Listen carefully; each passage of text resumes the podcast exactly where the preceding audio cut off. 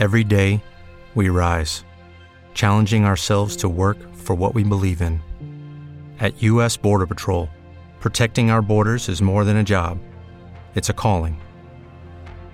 Agents answer the call, working together to keep our country and communities safe. If you're ready for a new mission, join U.S. Border Patrol and go beyond. Learn more at cbp.gov/careers. Pillole di Business Podcast. Ogni giorno una pillola riguardante business e crescita personale. A cura di Massimo Martinini.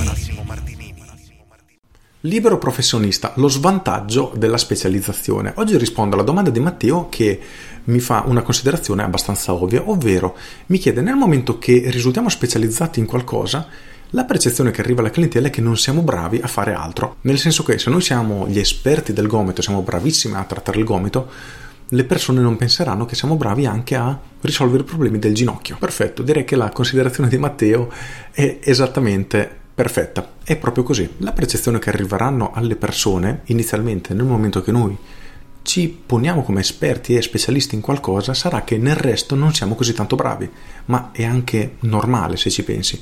Ti faccio un esempio stupidissimo che però rende l'idea. Se io sono un meccanico specializzato in moto d'epoca, sono 30 anni che riparo 10 ore al giorno moto d'epoca. So sicuramente cambiare anche una lampadina di un'automobile normale, questo è indubbio, però se mi metto a confronto di un meccanico generalista che cambia lampadine di auto normali per ore e ore tutti i giorni, anche lui da 30 anni, chi sarà più bravo? È normale che lui sia più bravo di me. Questo è indubbio perché io sono molto esperto nel fare una cosa, ho dedicato maggiore tempo nel fare una singola cosa e di conseguenza ho dovuto per forza tralasciare determinati ambiti. Questo però, ripeto, non significa che noi non siamo capaci anche di fare altro. La specializzazione solitamente va considerata sotto un'altra ottica, ovvero come amo immaginiamolo così, immaginiamo di pescare, noi lanciamo il nostro amo e diciamo noi siamo esperti nel problema del gomito del tennista.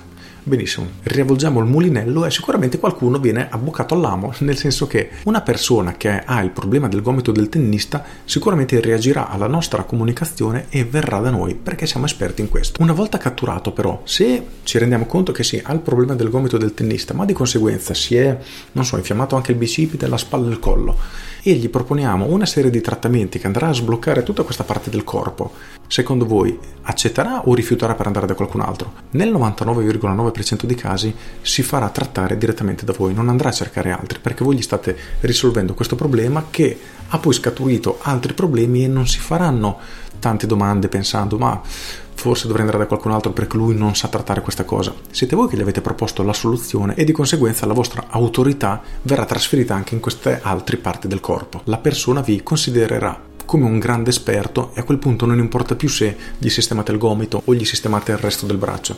La persona si fiderà di voi e continuerà ad acquistare e a venire da voi. Quindi quello che inizialmente può venire percepito come uno svantaggio, una volta che il cliente è stato catturato, diventa secondario, non è più un problema.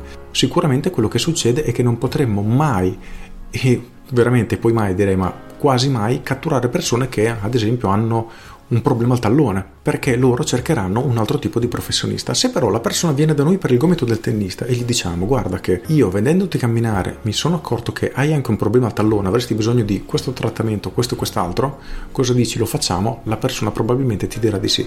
Quindi il discorso dello svantaggio della specializzazione è solo un fattore di percezione per catturare nuovi clienti. Una volta che il cliente è venuto da noi, ha accettato la nostra autorità e il resto sarà tutta una conseguenza e sarà molto facile vendere o in questo caso aiutarlo a risolvere altri problemi che ha in altre parti del corpo e questo svantaggio praticamente andrà ad annullarsi. Spero di aver chiarito questo punto perché non è così tanto complesso, è solo un piccolo problema di percezione per riuscire a catturare i nostri clienti e se ti ricordi le pillole di ieri è importante avere una comunicazione molto diretta su un cliente specifico per riuscire a catturarlo, una volta che l'abbiamo catturato tutto il resto sarà veramente in discesa e una passeggiata.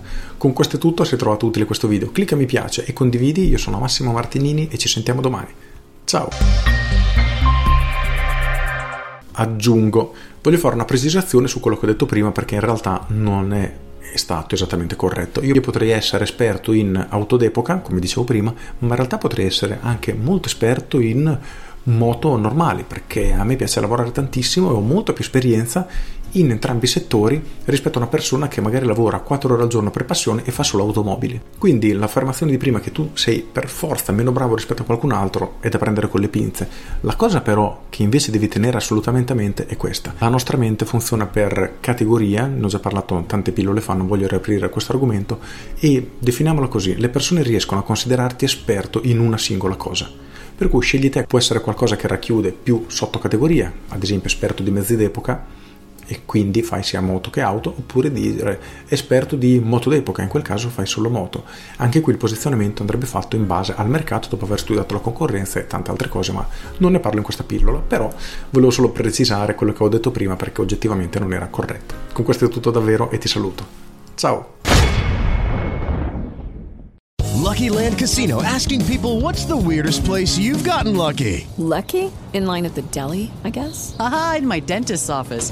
More than once, actually. Do I have to say? Yes, you do. In the car before my kids' PTA meeting. Really? Yes. Excuse me, what's the weirdest place you've gotten lucky? I never win and tell. Well, there you have it. You can get lucky anywhere playing at LuckyLandSlots.com. Play for free right now. Are you feeling lucky? No purchase necessary. Void where prohibited by law. 18 plus. Terms and conditions apply. See website for details.